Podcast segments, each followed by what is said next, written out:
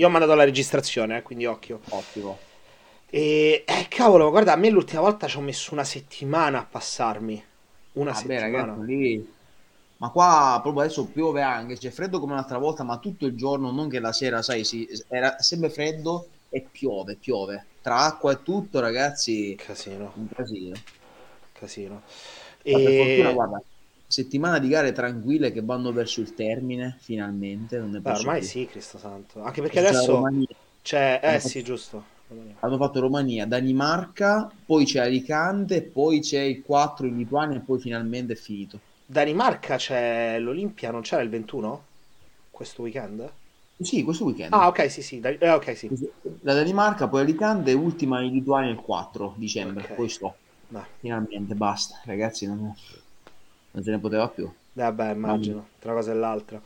no, No, ti dico, io ti, ti ripeto, quando sono tornato stavo ancora male, male, male e alla fine mi sono andato a prendere uno sciroppo di questi inglesi che qua Mm, co- con gli OTC bombardano da morire, cioè sono pesantissimi. Ho preso Ecco, sto sciroppo, quella là, si chiama tipo Mus- Mucus Max, proprio contro il muco. Il giorno ecco, dopo è sparito tutto, ho preso un sorso, boom. Sì, tipo il Fluimucil che abbiamo qui praticamente. No, no, no, en- ennesima potenza, qua sono proprio vabbè, oh, noi infatti integrazione farma ci facciamo cagare, cioè da quel punto di vista devi Qua prendere tipo sono 6 ag- Fluimucil. aggressivi da morire. Beh, giusto, raga, quando si di queste cose, se ti devi debilitare una settimana, cazzo, 100 Sì. volte. No, No, guarda, madonna, poi è fastidioso perché dormi male, no? Perché ti fa male la gola. Sì, c'è la febbre, per esempio, uno c'ha la febbre e dice ok, dormo, sono, sto di merda, tre giorni, basta. esatto. Però la tosse, la gola, queste cose qui che Oh, ti, non ti fanno riposare, stai di merda ancora peggio, perché ti dà esatto. fastidio e sei debilitato. My God. Bene. Vediamo se Marco ha finito di farsi la flebo, Te ti sei, fa- te ti sei fatto tutto bello? Sì, mi sono fatto stamattina, da notare che mi sono spuntati i capelli, Sì, figa. sì. Cioè, da no... no, vedi- oh, non c'è più la calvizie. Perché la- eh, hai detto la Bene ti aveva fatto usare... Sì, Ma io ti giuro, ragazzi, io vabbè, sono scettico verso quelle cose lì, però porca puttana, sì. Oh, Vedi? sarà modificamente, cioè geneticamente qualcosa non è dichiarato nel proto, secondo me, perché la biotina non fa quelle cose lì. Non parliamo dei brand allora perché siamo in diretta, eh Giuseppe? Esatto, però sappiate che c'è un brand che fa spuntare i capelli. Incredibile. Eh, Come...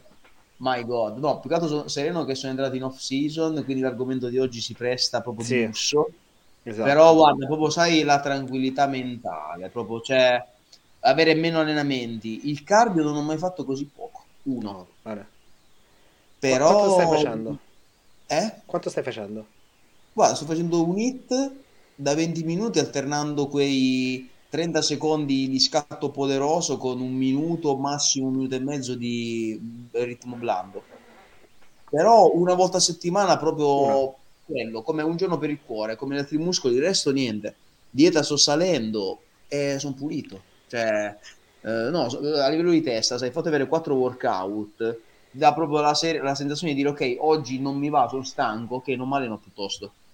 In più con la dieta è più gestibile, perché prima essendo in carb cycle eh, ruotavano tutti i carbo in funzione del momento in cui ti allenavi. Esempio, avendo i carbo, colazione pre e post workout, se io facevo lo spuntino con i carbo e poi ero stanco la sera, ero inculato perché dovevo allenarmi per forza e io Sì, odiavo quella lì. Adesso avendo i carbo a ogni pasto non mi cambia nulla, l'unica differenza tra on off è che se riposo la sera non li ho, sono scarico.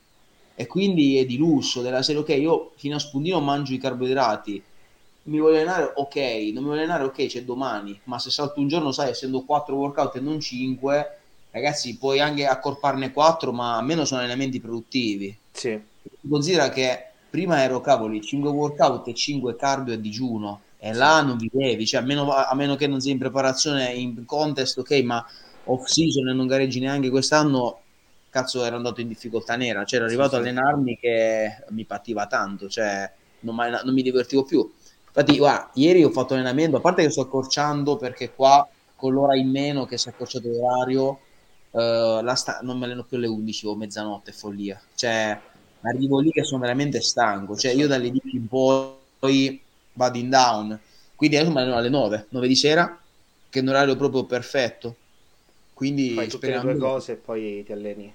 Sì, ma proprio mi sto divertendo. Ma sai cosa, guarda, sto approcciando più l'off season come si usavano la Golden Age, cioè off season si allenavano quasi niente, cioè della serie si allenano molto meno. Sì. E quindi proprio per dar modo proprio a corpo di c'è proprio quella cosa di far meno, poi quando vai in contest, in prep, lì ti alleni forte e aumenti tutto. Mm.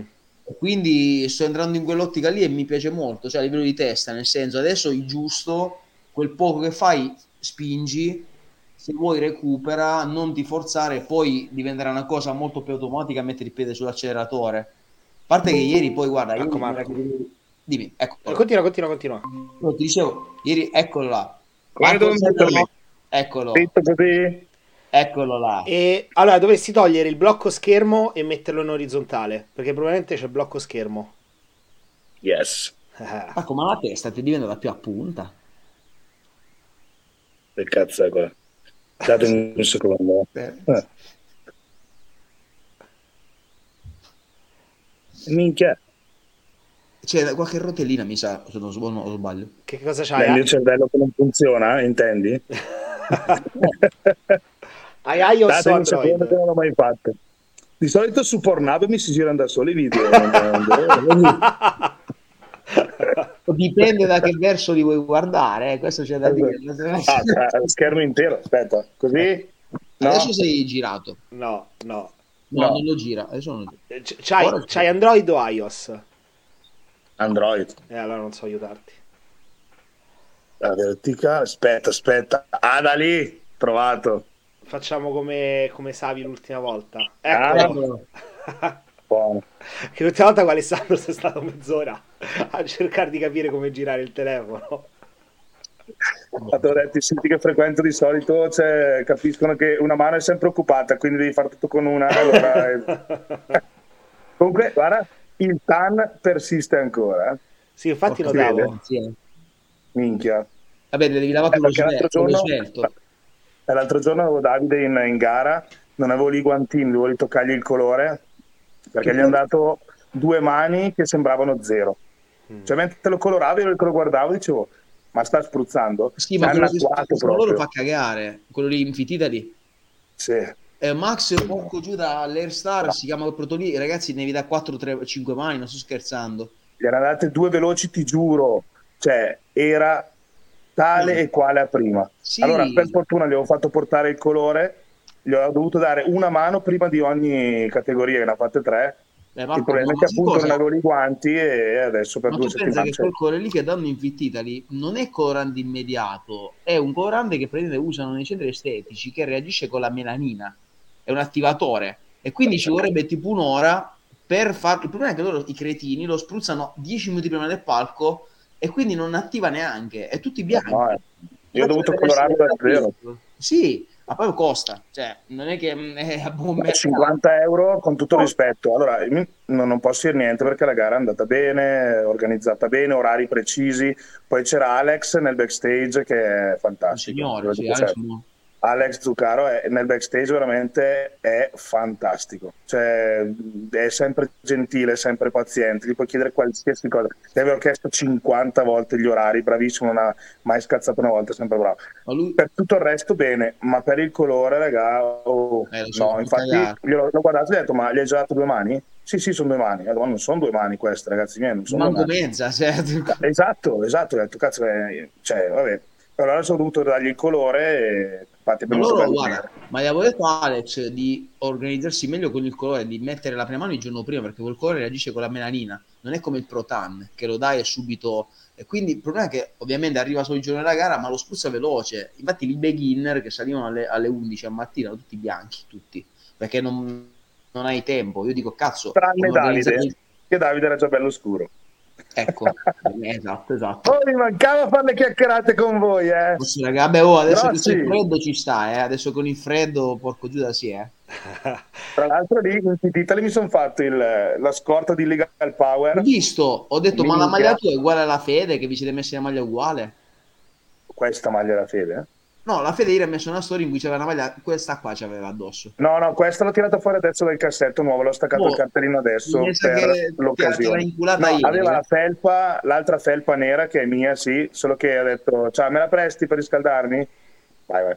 Allora ho usato quella, però mi sono preso tre pantaloni. una maglietta, una felpa, spettacolo. Io non, riesco a trovare, io non riesco a trovare ancora quelli morbidi in cotone, sai, non quelli con le costine, quelle, con le righe, quelli li trovo. Quelli morbidi, cazzarola. Eh, eh sì, esatto, quelli, quei bastardi lì. Che io ce li ho blu, ce li ho uguali ai tuoi, solo che mi sono consumati sul culo, quindi li ho buttati. E adesso ovviamente me li devo comprare. Ma dove, su che sito li hai presi? Ufficiale? No, eh, giù alla gara. Ah, beh, porco Giuda, sì, alla gara sì. Infatti lo fa la scorta. No, i siti introvabili. Assurdo. Ma ci sei a Roma? Tra l'altro, tu ci sei a Roma, Ludo? Torni giù? Quando? Per Natale? No, La, la gara dovrebbe essere inizio dicembre. Ah, eh, gara sicuramente no, io forse torno tre giorni, ma per vedere i nonni essenzialmente, perché ho i miei che salgono a Natale, eh, quindi con loro starò, e mh, invece i nonni non li vedo, quindi forse torno tre giorni, ma proprio toccata e fuga. Eh, tra parentesi, tornerò probabilmente a cavallo, cioè subito dopo, eh, perché c'ho, adesso mi faccio il tatuaggio, te l'avevo detto? Te l'avevo detto? Che tatuaggio? Già che te lo fai? Ah, pensavo- Avambraccio e e mano. mano. Te l'avevo detto che sì, sì, sì, che ti avevo chiesto le cose. E, ho due sessioni a distanza di una settimana, quindi vado tra le due sessioni praticamente così, tra parentesi, non mi alleno, vado proprio tranquillo tre giorni, lo lascio riposare. Proprio il giorno dopo aver fatto la prima sessione probabilmente scendo. E, mh, però no, per le gare, per le gare sicuramente no, faccio veramente toccata e fuga. Quando la fanno di preciso Marco al Marriott? 3, 4, allora, 3 dovevamo essere per la registrazione, 4 c'è eh, la Colosseum e il 5 la Diamond. Ah, è vero che devi fare il sabato la qualifica per andare alla Diamond. Adesso vedo, perché fighi, l'hanno organizzata lo stesso giorno della Lituania, praticamente, ovviamente. Ovviamente, perché sono, dei, sono delle merde. Cioè, io non ho parole. Adesso vediamo, dai. Il 4 è quasi quasi. Mm. Sì, più che altro Davide lo vedevo più, più adatto alla Fit Italy e l'ho portato appunto Ha dove- pagato, cazzo, come scelta. Ma, ma, ma, ma- ma ragazzi, cioè, ma è giusto primo, così? Ma, secondo e quarto posto, quindi tanta roba. ma sta bene, cazzo. Vabbè. Ragazzi, per il resto come state? Che dite? Giuseppe mi aveva aggiornato, sta in off season, sta allenando, sta tranquillo. Magnando. Ah, io sto in un periodo in cui sto caricando tanto le proteine. Ho visto, Eh, infatti questo è super sì. interessante. Sì, eh, ho voluto fare uno scarico di proteine mio e i carboidrati li ho lasciati fondamentalmente uguali. Sì, li avevo già abbassati un po', adesso sono 600 grammi lordi di carboidrati. Eh, grassi li sto alzando un po', li ho alzati a 50 grammi più o meno, 40-50 grammi, che io sono sempre abbastanza basso che i grassi perché reagisco molto bene. I grassi alti mi imballo un po', cioè arrivo all'altro pasto che sono lì ancora imballato, non- mi, mi rallentano comunque logicamente molto la digestione, quindi non sono per le, le diete iperlipidiche. E come proteine invece ho voluto appunto da due settimane a sta parte proprio abbassarle, ma dimezzate, cioè vado a faccio alcuni pasti anche a protesamina, alcuni pasti a proteine in polvere e quando mangio pollo o merluzzo sono pollo 80 grammi e merluzzo Ah, basso, basso, basso proprio. bassissimo, sì, sì. Ma sai che mi sono pulito in ho perso 5 kg buoni nel giro di tre settimane, ma tutti di ritenzione, non ero neanche mh, tan- cioè, non è che avessi tanta ritenzione prima, però mi sono pulito tantissimo e mi sto trovando bene, però eh, io calcolo comunque anche con gli esami, quando faccio gli esami che sono in eh, iperproteica, quindi veramente alto, anche perché quando vado spingo con le proteine vado anche a 4, chi- eh, 4 grammi per chilo corporeo senza problemi e gli esami ematochimici mi risultano sempre precisi, cioè EGFR, creatinina, acido urico, urea, sono sempre comunque perfetti, non sono mai fuori i limiti, anzi, eh, anzi l'urea addirittura c'ho sempre intorno al 20-23 nonostante comunque sia proteine e quindi in base a quelli logicamente posso anche spingere tanto con le proteine perché mi sento bene, mi sento bene, il recupero è migliore e tutto. Adesso che le ho abbassate mi vedo bene fisicamente, però sul recupero ne sento tanto, anche come energie durante l'allenamento, poi è vero che comunque le calorie sono calate, di base sono calate, perché mi sta chiamando qualcuno, metto zitto. e scusate, Sei tornato storto, vai tranquillo. è? Ecco. Ancora una volta. Lasciatemi in pace. Datemi un secondo. Ok. Yeah. Datemi in tregua che è il mio giorno di riposo. e dicevo che appunto fisicamente mi, mi vedo, mi vedo bene, comunque mi sono ripulito bene.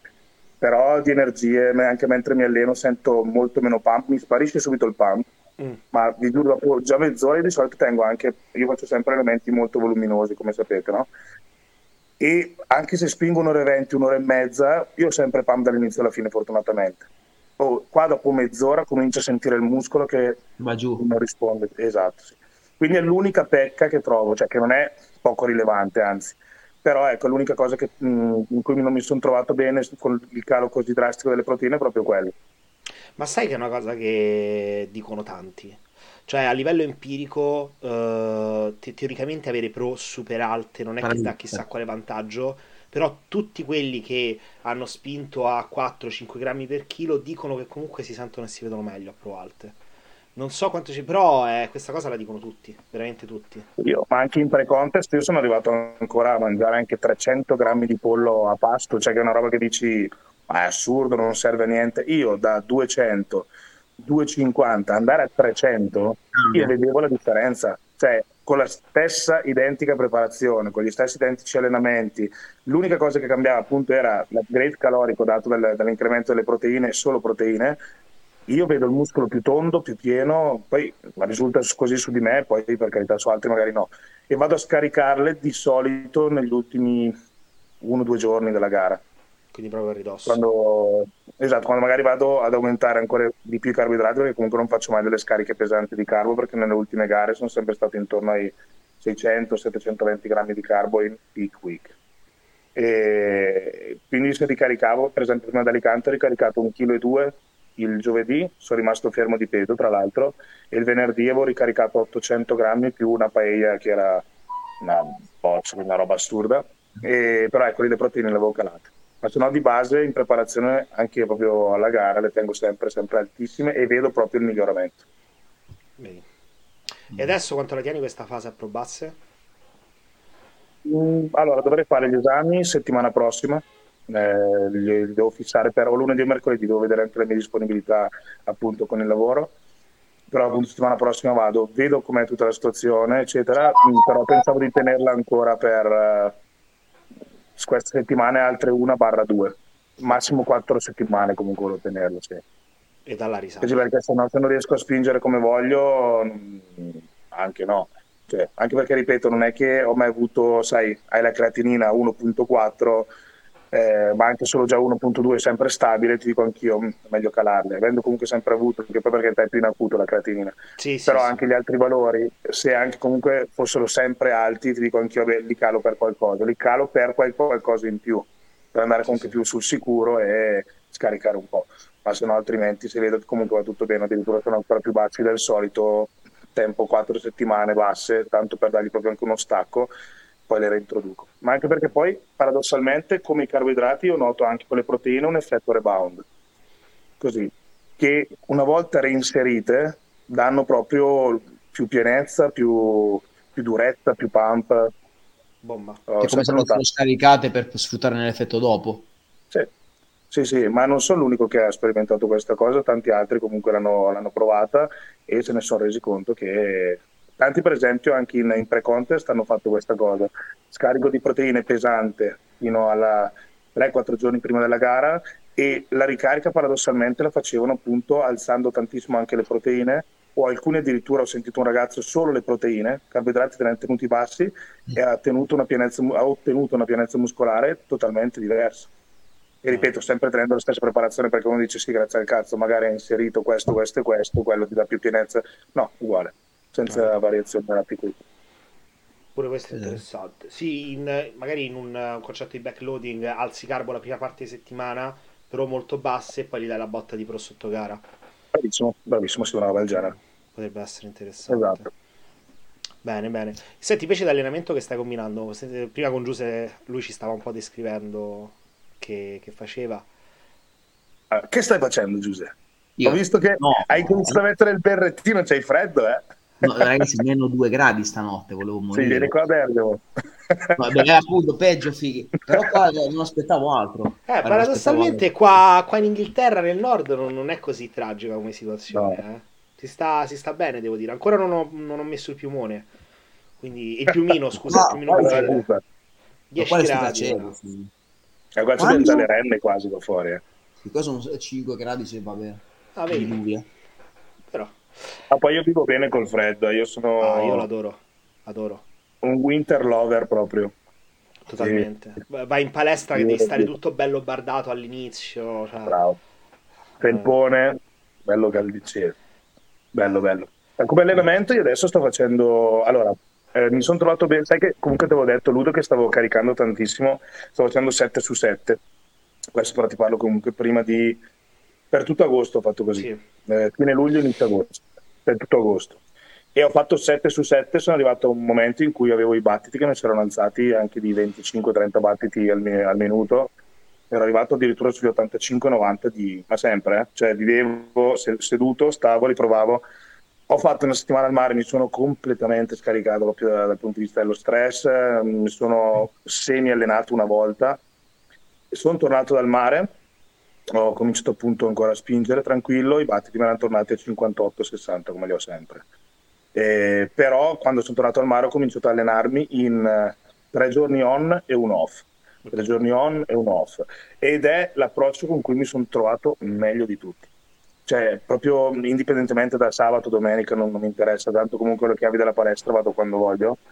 E facendo un approccio tre giorni on e uno off, ti giuro, ma anche, sia mentalmente che fisicamente ho risposto in maniera totalmente diversa. Io sono sempre stato abituato a fare di solito sei giorni su sette, o appunto è capitato sette su sette, e dipende dai periodi, comunque dipende, però 3-1, 3-1 mi sono trovato ancora meglio. Quindi adesso sto tenendo una cadenza più o meno simile. Poi, essendo dovuto andare via per le gare, ho dovuto eh, comunque adattarmi, magari fare 5 giorni di fila e riposare poi il weekend, o 6 giorni di fila e poi riposare il weekend. Però 3-1, 3-1 mi sto trovando bene. E come metodi sto facendo molto basic. Eh, molto basic, quindi tanti straight sets, eh, dai 6 ai 12 colpi, molto basico. E alla fine di ogni, di ogni esercizio, magari faccio due serie pesanti da 6 a 10 colpi, sempre a cedimento ovviamente. E l'ultima magari faccio uno, uno stripping o un resposo, delle super lente, 3-4 serie per esercizio, eh, vi vado appunto dove sento meglio. Come volume di allenamento sto tenendo comunque alto, da intorno alle 30 serie, 3-35 per il dorso, uh-huh. e petto e spalle sto sulle 20, massimo 22, braccia sto sempre sulle 12 però comunque lavoro anche in multifrequenza con quelle. Sempre però in multifrequenza lavoro dorso, spalle, braccia, mentre petto e gambe le alleno in monofrequenza. Aspetta, aspetta, facendo 3 on 1 off, quindi come la imposti? Sì, nel senso, per esempio, posso, faccio dorso tricipiti, spalle bicipiti, solo petto, ok. riposo, gambe, dorso tricipiti, spalle bicipiti, dorso tricipiti, riposo faccio così in poche parole, a riavvicino non ha un senso logico preciso, okay. cioè in base a quindi però tengo sempre più vicino quello che sono gli allenamenti di dorso e spalle molto più ravvicinati, lasciando quei due o tre giorni di recupero tra uno e l'altro, sì, sì, sì, mentre per il petto e le, le gambe magari passano anche 7-8 giorni. Ho capito, perfetto, perfetto. Quindi okay. è sì, multifrequenza sì, un calcolo mai la settimana no, precisa. considerando un microciclo, praticamente c'è microcicli esatto, di 8 giorni, perché sono 3 on, 1 off, 3 on, 1 off, sono 4 e 4, 8 giorni. Bravissimo, Quindi, sì. sì, esatto, esatto. Okay, okay. Poi anche se aspetto quel giorno in più, quel giorno in meno, non... ho notato che comunque non, non vedo grandissime uh, differenze. 30 serie di dorso, le serie che hai detto sono per sessione o per settimana? Per microciclo? Per sessione? No, sessione, okay. sì, sì. Okay. Cioè, mi piace proprio per il dorso macinare serio, sono sincero, ma anche perché appunto ho sempre notato anche quel fattore di, di sentire tanto il, il pump sì. e io sono un po' alla, alla Dennis James, no? che diceva finché c'è pump tu resti in palestra, quando non c'è più pump vai a casa. Okay. Se ti capita dopo due serie di non sentire più pump vuol dire che una giornata vai, è inutile che stai lì. Se dopo 30 serie ne hai ancora, il tuo corpo sta rispondendo, ascolta il tuo corpo, vai avanti. E sono sincero, io vado sempre a sensazione, non ho una tabella di marcia da seguire, ho... so che quel giorno devo allenare dorso e tricipiti, io parto.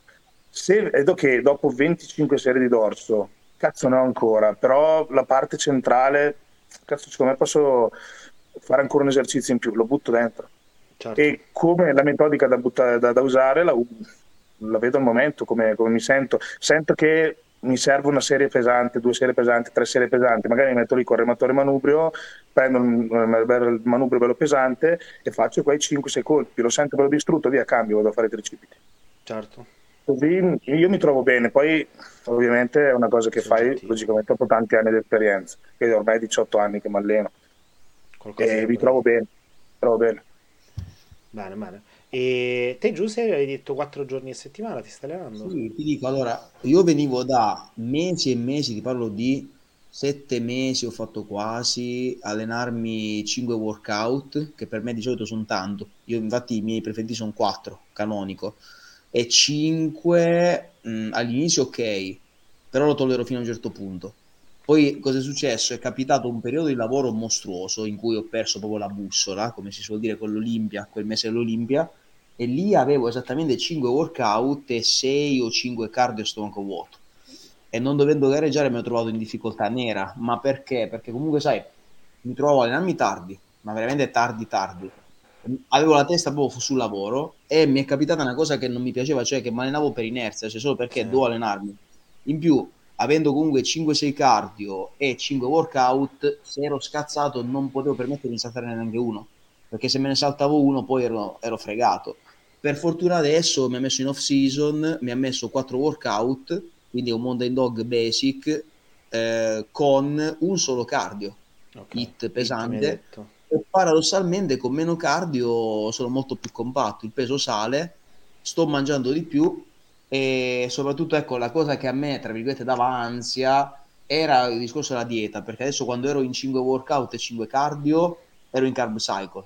Facevo un classico 3 più 1 dove mangiavo come una bikini quindi 120 per 3 giorni 2,50 il quarto e avevo il cheat meal vabbè è un argomento del cavolo però a me con il carb cycle il cheat meal mi sballava la vita perché a me di solito Gabri il cheat meal me lo mette ogni due giri di 3 più 1 nel secondo giorno di ricarica. Quindi capisci bene che okay. il primo giro ti esce il weekend, come giusto che sia, quindi ti rilassi. Poi è a rotazione. E io una cosa che odio è fare i cheat meal comandati quando capitano. Io lo fare quando lo voglio, se lo voglio, altrimenti non lo faccio. E quindi sai, capitava, non so, cheat meal lunedì sera, mercoledì sera, giovedì sera, dove tu dici, cazzo, finisco alle 10, alle 11 di lavorare o di allenarmi, dove cavolo vado? Quindi sai, quello che era il cheat meal, lo stacco della testa, era una forzatura e mi mandava un po' in palla. Adesso mi ha messo in on-off, quindi semplicemente giorno di riposo, giorno di allenamento, dove l'unica variabile, come dicevo prima Ludo, ehm, era i car- carburati tutti i pasti, solo che se mi allenavo la sera li avevo perché la, la cena era il pasto post workout, se sono in off non avevo i carburati, quindi capisci che eh, il casino qua era prima e era lo spuntino pre-workout il pomeriggio perché i carboidrati in carb cycle li avevo solo colazione, pasto pre-workout e cena. Quindi cosa facevo? Capitava che facevo il pasto con i carboidrati al pomeriggio e poi dovevo allenarmi per forza. Solo che se era una giornata che mi passava la voglia, ero stanco, così ero incazzato, dovevo allenarmi lo stesso contro voglia. Adesso, avendo tra virgolette l'unica variabile, l'ultimo pasto, io certo. posso fare anche lo spuntino del pomeriggio con i carboidrati, poi non ho voglia, ok, non mi alleno oggi, non cambia nulla, capito? Certo. Quindi proprio tutte queste serie di cose ehm, che mi danno molta più tranquillità. Tipo ieri mh, mm, non volevo allenarmi, cioè ero talmente stanco, non c'ero. Dopo, ok, basta, non scendo neanche. Mi sono sentito tranquillo, riposato oggi, faccio gambe, mi sfondo, ma perché ho voglia. No. E quindi, perché era diventato allenarmi con una forzatura. Io se mi alleno devo essere forzato mm, certo. me, ma vivi male, dici ok, che cavolo lo faccio a fare? Poi ti fai male perché comunque sai, se segui quei protocolli che devi incrementare o le ripetizioni o il peso, tu per star dietro, là veramente, infatti ginocchio, gomito iniziavano un po' a darmi noia. Infatti mi, mi era venuta una tendinopatia del deltoide posteriore e quindi sai, quando ho visto questo avvisario, ti aspetta che un attimino resettiamo tutto, anche perché gareggio l'anno prossimo, quindi l'estate, la prossima primavera, quindi è inutile stare 5-6 cardio a digiuno carb cycle. Adesso per fortuna mi ha rimesso appunto in un on-off una tranquillità e infatti il peso è andato subito da è andato a 71 kg, quindi è andato abbastanza su dai 68 che ero, sono rischizzato su in un mese, quindi io sono tranquillo. Proprio sono proprio adesso a livello di peso, di testa, un po' tutto gira come deve girare. In più, appunto, a livello di stile di vita va meglio perché le gare, appunto, sono un attimino un po' più diluite prima ne erano quattro a settimana, ragazzi, cioè, è una cosa folle, folle, folle, e adesso sto vivendo obiettivamente bene. Eh, lì, eh, sai, come ha detto Marco prima, cioè, parlava delle proteine, eh, dipende molto dal, dal, periodo, cioè, sono periodi in cui mh, va, devo assecondare molto lo stile di vita. Cioè, per me, la cosa imparato quest'anno che se non ha secondo molto lo stile di vita non ha senso. Cioè, eh, ma ti dico, guarda, io quest'anno come Marco ha fatto la settimana al mare, ho fatto una settimana in montagna, là ho staccato ma tutto e ti dirò la settimana dopo sentivo che avevo ancora bisogno di recuperare. Ho detto a Gabri, Gabri, non faccio nulla, dopo tieni la dieta, non ho fatto nulla. Oh, sono tornato da Dio, da Dio, perché cosa che l'anno scorso non mi hai fatto, perché io sono una testa di cazzo mi devo allenare. E invece quest'anno proprio sarà la vecchiaia, ho detto, boh, allora adesso a secondo proprio i ritmi fisiologici, ma pure dovuti al lavoro, e paradossalmente, nonostante la mole di stress assurda quest'anno, fisicamente mi sto tenendo bene. Certo. E quindi userò questa cosa proprio per um, affrontare al meglio la stagione. Te Marco Poi, di Cardio... Eh, dimmi, dimmi Giuseppe, scusa, finisci. No, vai non niente. No, volevo sapere Marco di Cardio quanto stava facendo perché non aveva parlato. Io calcolo che, allora, sono stato fino a mh, due settimane fa che adesso ho cominciato a lavorare in una nuova palestra, quindi mi toglie tantissimo tempo e faccio tantissimi passi giornalieri, quindi arrivo tranquillamente a 12-13 mila passi al giorno senza far cardio. Di base però cerco di tenerlo lo stesso almeno quelle due o tre volte a settimana. Prima lo facevo tutti i giorni, ma, per, ma più che altro perché appunto non avevo un...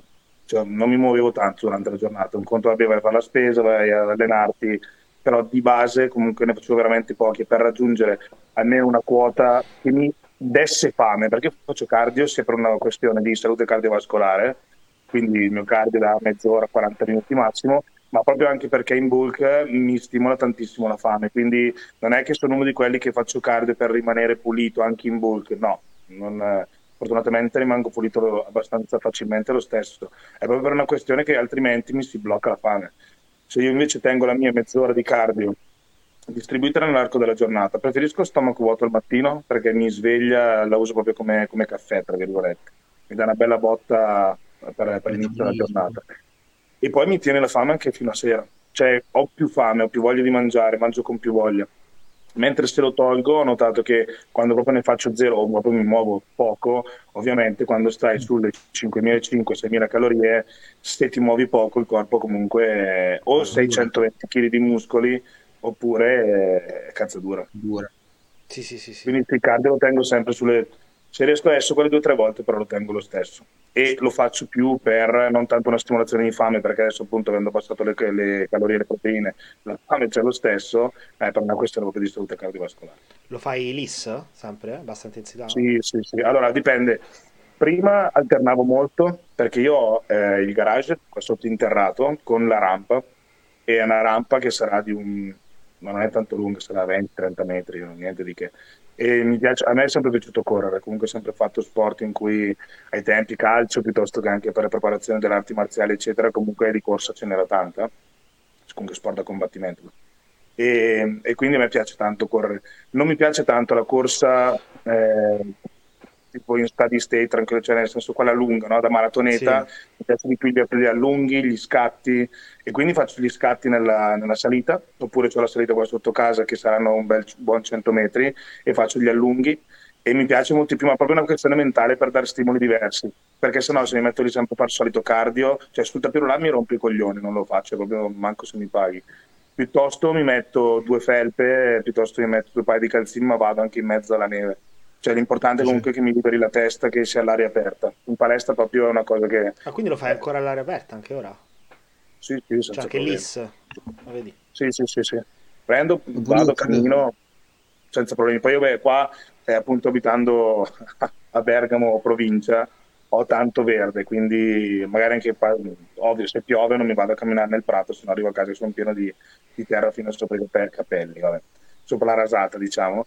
E altrimenti vai su strada, vado, ovvio se poi viene giù un'acquazzone della Madonna, no.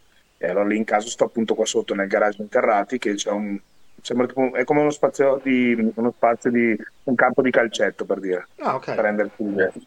Sono le porte dei garage ai lati e in mezzo così mi metto lì che è comunque riparato e appunto faccio i miei scatti sul piano o in, con le mie camminate, dipende. Comunque alterno tanto. A volte LIS, a volte HIT, che poi un hit, sincero, non lo tengo con i battiti super precisi, vado tanto anche lì a sensazione. Cioè, recupero, una volta che ho recuperato, che ho fatto appunto la strada di ritorno eh, camminando, riparto subito, scatti allunghi, eccetera. Bene, bene, fantastico. E eh, Giuse diceva di, che si stava allenando poco questa, questo periodo, come la Golden Era, off season ci si allena un po' di meno, in preparazione un po' di più. Tu invece da che punto di vista sei, da questo punto di vista? No, allora io, finché ce n'è rimarrei.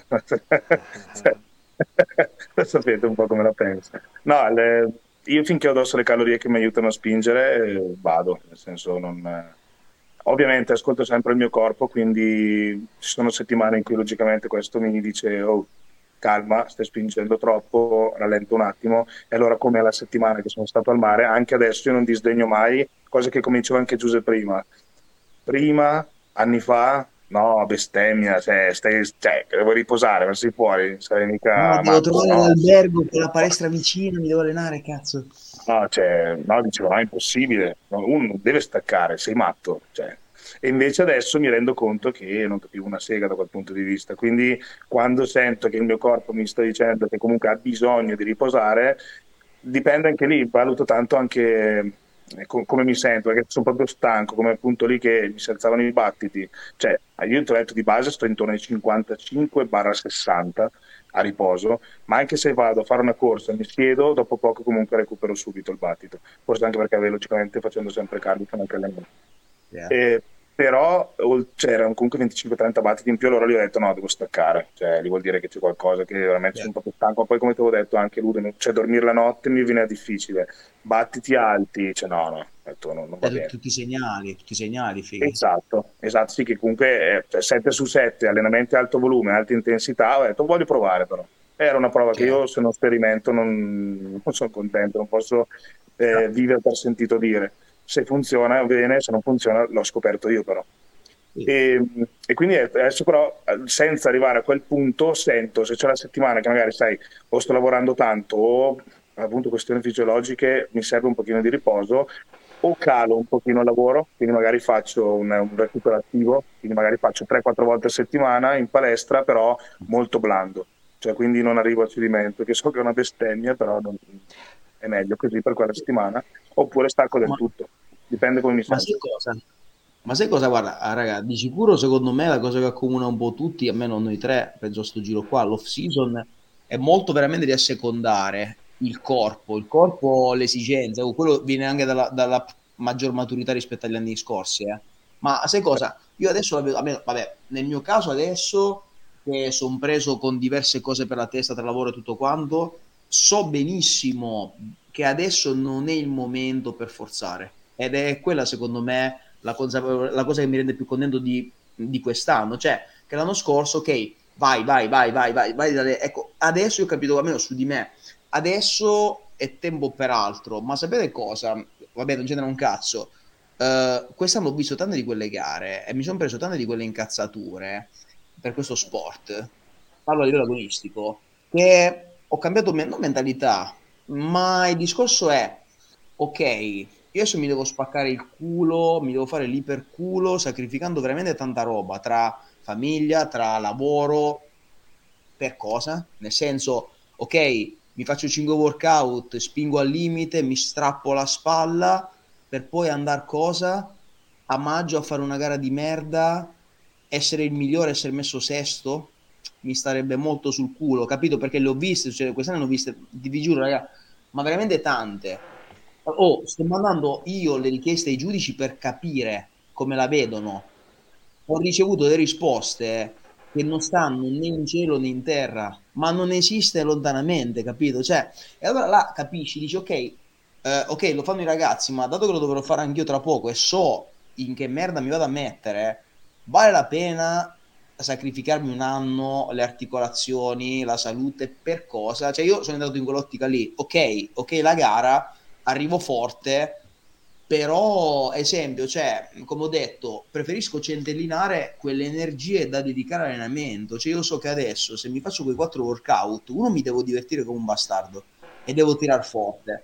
Se voglio staccare, sto a casa. Non che per assecondare un protocollo di 6 workout o perché il cardio va fatto un giorno come pensano molti, io mi devo far cosa? Cioè, nel senso che lo faccio, ma non è che divento 100 kg. Cioè, io lo vedo così, nel momento in cui ho inquadrato la mia categoria di gara, do- come voglio essere io, le mie pecche da colmare, di sicuro in questa fase qui dell'anno io non sacrifico nulla per essere un fanatico di bodybuilding, cioè almeno questa è la mia visione adesso, sarò la vecchiaia, ma veramente ho visto troppe cose che non vanno in questo sport.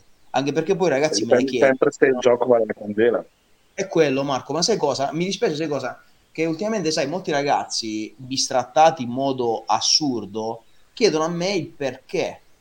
E cosa gli dici? Cioè io dico sempre ragazzi cosa volete che vi dica? Che sono delle merde? Cioè, ma ti giuro, vedi di quelle robe, di quelle giustificazioni, mi viene da dire a molti giudici, ma voi la gara l'avete vista o avete mandato qualcuno al vostro posto? No, perché ti giuro, ti viene da dire, ok, noi ci spacchiamo il culo per cosa? Qua non parliamo di vincere la gara, qua parliamo di avere quel che è giusto, ok? E lì, sai, i ragazzi giovani lo capiscono, io ma penso anche voi, cioè, vedi queste cose, due conti te li fai. E non dico di non gareggiare o altro, ma di sicuro mh, di gestire meglio la nostra vita in funzione del fatto che ti possano inculare sul fatto, non ne vale la pena, cioè fondamentalmente, capito? Ecco no, perché ti sì. dico, nel momento in cui io dovessi fare la mia prima gara della mia vita, mi metto nei panni dei ragazzi giovani, è ovvio che uno fa tutto quello che è il suo potere per andare stratosferico, rischia per l'amor di Dio, saluto altro, ma eh, per chi gareggia da un po' e vede come noi dall'interno da anni, io due domande me le faccio, cioè nel senso, ma alleno perché mi piace, ma alleno perché so dove devo migliorare, ho l'esperienza per dire ok, adesso è il momento di tirare un freno, adesso c'è il momento di spingere, ma non tiro più uh, eh, 12 giorni l'anno perché da stupidi. Cioè, mm, ma guarda, quello sai, Giuseppe, dipende tanto il discorso di base. Da notare, oh, da notare il bivinci. E detto non spingi più 12 giorni l'anno? No, 12 mesi l'anno. 12 cioè, proprio al limite, al limite, andando a cercare qualcosa. Ah, a parte... Eh. eh. No, dico, a parte che io, eh, per esempio, ho notato che l'unico modo per scaricare per me è uno scarico passivo. Cioè io non ho la capacità di andare in palestra e non dare il massimo. Non, fa... non, ce l'ho, cioè io semplicemente cioè. non, non, non sono capace non sono capace. A te, a te vai sparato in fronte proprio, se te vai proprio, sì. proprio ma, ma, veramente. E quindi... Ah, infatti è una sofferenza andare a dire posso spingere di più, sei lì dici no, mi fermo, è brutto. No, no, ma Marco, ma vedi... Stacca del tutto, è vero, ma capisco. No, ma poi vedi, quando tu ne hai, ti rendi conto di avercene, è giusto, è giusto che... Ma qua, infatti, vedi, o se tu hai, mh, ovviamente in base allo stile di vita di ognuno di noi, ovvio che se tu in questo periodo giustamente con il lavoro, nonostante tutto, riesci a ritagliarti, giustamente sai, quello spazio che ti garantisce di spingere, ovviamente per il fatto che mangi e tutto quanto, ti senti forte, ah beh, ma là devi tirare, io sono il primo a dire quello, eh. io dico nel senso, però se è un periodo un po' così e non c'è la necessità impellente di spingere, io tireremo in barca, piuttosto che forzarmi a spingere e farmi male, capito? Per no, sì, sì, questo qua è... No, come quello. Questo cioè, se c'è da tirare, c'è da tirare. Ci sta a modulare Però tutto quanto... Essere... Va sempre modulato in base al recupero, perché è sempre il recupero il fattore quello sì. limitante. Cioè, se tu anche ti forzi, se tu puoi recuperare 5, ti forzi e stimoli 10, comunque cresci di 5, sì. perché il recupero è quello. Esatto, Quindi esatto. non, non, puoi andare oltre. Ma poi, e...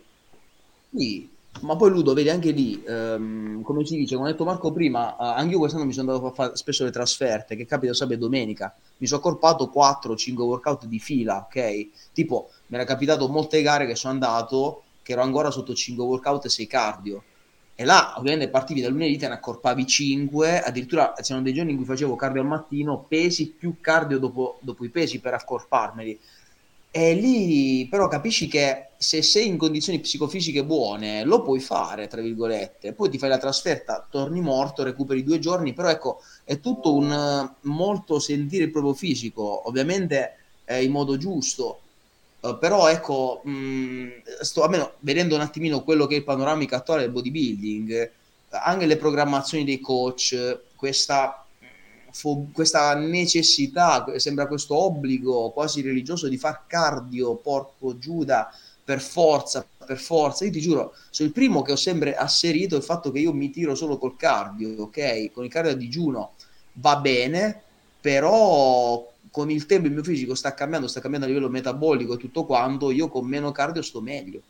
Ovviamente devo spingere con i pesi, ecco perché dico quei quattro workout sono pochi, ma là bisogna tirare se vuoi risparmiare su altre variabili. Ovviamente certo. devi mangiare anche giusto. Però ecco, sto vedendo proprio questa standardizzazione delle programmazioni in Italia. Cioè, vedo gente che fa in off season 7 giorni su 7 un'ora di cardio al giorno, fisso, perché? Cioè, perché? Nel senso, oh, porca puttana, non devi... Ok la salute cardiovascolare, ma 7 giorni men physique, eh? no, ad esempio sul, di, per l'impatto sulla salute cardiovascolare io sto vedendo che con l'IT va veramente veramente meglio cioè sì. con, uh, con, quello io adesso sto tenendo due giorni di hit a settimana eh, più 5 di allenamento quindi sto facendo in realtà un 7 su 7 solo che i giorni di hit sì. sono giorni di recupero attivo eh, cioè in realtà vado a modulare il tutto per recuperare meglio più velocemente sì. e tornando al discorso delle analisi che aveva fatto Marco cioè mai stato così bene veramente un, un, recupero anche post gara, recupero dei nutrienti, capacità di stoccaggio di nutrienti, parametri ematici, una roba favolosa. Sono stato ieri dal GP, ho tutto nei range, tranne le ALT, le, le transaminasi, che mi avevo fatto gambe il giorno mm-hmm. prima, che stanno un filino sopra, ma un filino ti parlo di 10 punti sopra, quindi veramente una cazzata.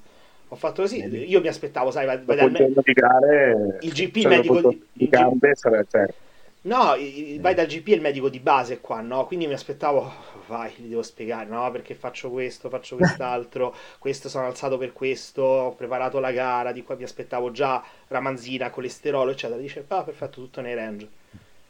Vedi? Vedi davvero? Poi, C'era l'LT, no. dico no, ho fatto gambe il giorno prima, ok, vabbè. Vedi? Sì, oh, io guarda, le cosa... sono leggermente alte se hai fatto gambe e sono solo quelle alte. Sì, sì. CK, CK non, lo, non, me l'hanno fatto fare. CK. Ah, ecco, okay. Perché sennò, vabbè, quello figurati. Già. Infatti lo sto chiedendo la creatinchinasi come fosse messa dopo gambe. Que- quella perché... è sempre alta pure quella. Ma infatti avevo là il panel che avevo fatto quattro settimane prima, privatamente, per fargli vedere il confronto. Gli dico, no, vabbè, è sempre così queste due. Però no, no, no, con l'IT tanto tanto transfer anche sull'allenamento, nel senso che riesco Ma poi sai cosa, Ludo? Io, guarda, non so voi se vi è capitato, la cosa che ho visto, va anche cambiato appunto lo stimolo del cardio. Io tipo, per me, l'ideale, almeno in off-season, sarebbe fare un LIS e un HIT, per dare proprio a livello cardiaco uno stimolo diverso, perché io quando mi impallino troppo con l'IS e mi mette all'improvviso HIT, vado in fatica. Subito mh, il cuore fatica a recuperare i battiti, invece se tieni allenata entrambe entrambe le qualità cardiache, come le definisco io, sia sulla lunga che a interval training, la sviluppi una buona cosa. Quindi mai e troppo. Sempre io detto, infatti. Esatto, come tu, esatto. passeggiate e poi riscatti sulla salita, esatto. Però ecco, sto vedendo proprio questa cosa qua in Italia che c'è veramente il fatto di standardizzare, tutti devono fare forza quello, quello, quello. Cioè, oh, c'è da dire che molti coach tendono a lavorare mh, unicamente di volume perché il solito discorso che molta gente non si sa allenare e loro ammazzando di volume della serie ok mobilità e calorie almeno e ci può stare come approccio commerciale però cavoli poi i nodi vengono al pettine poi quando ovviamente quella persona lì su, con quel metodo lì non è ricettiva. Cioè però ecco io noto veramente questa malattia del cardio la malattia del cardio a digiuno sempre sempre sempre cioè ma off season va bene se sei un massimo un super massimo un pro a livello cardiovascolare ma o che mangi come ha detto Marco per stimolare l'appetito tutto quanto grandi quantità di cibo, ma io vedo delle bikini, degli HP, eh, dei men physique, un'ora di cardio al giorno. Perché?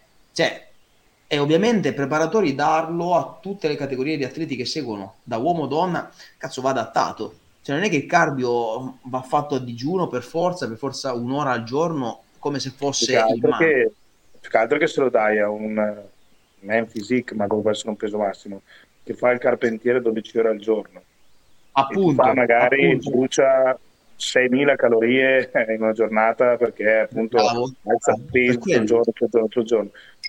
Eh, lì calcola che comunque stai dando un ulteriore stress al corpo che molto probabilmente andrà a ripercuotere sì. su che è proprio la ma forma Marco, ma esempio, sì, ma esempio, guarda, io quando ero con um, 5 o 6 cardio a digiuno e 5 workout, era quel periodo di gare in cui ogni weekend ero fuori. Ho fatto 6 weekend fuori, 6 weekend di fila in cui ovviamente dormivo la notte, boh, oh, io non solo non, non scendevo e miglioravo di BF, ma mi gonfiavo d'acqua.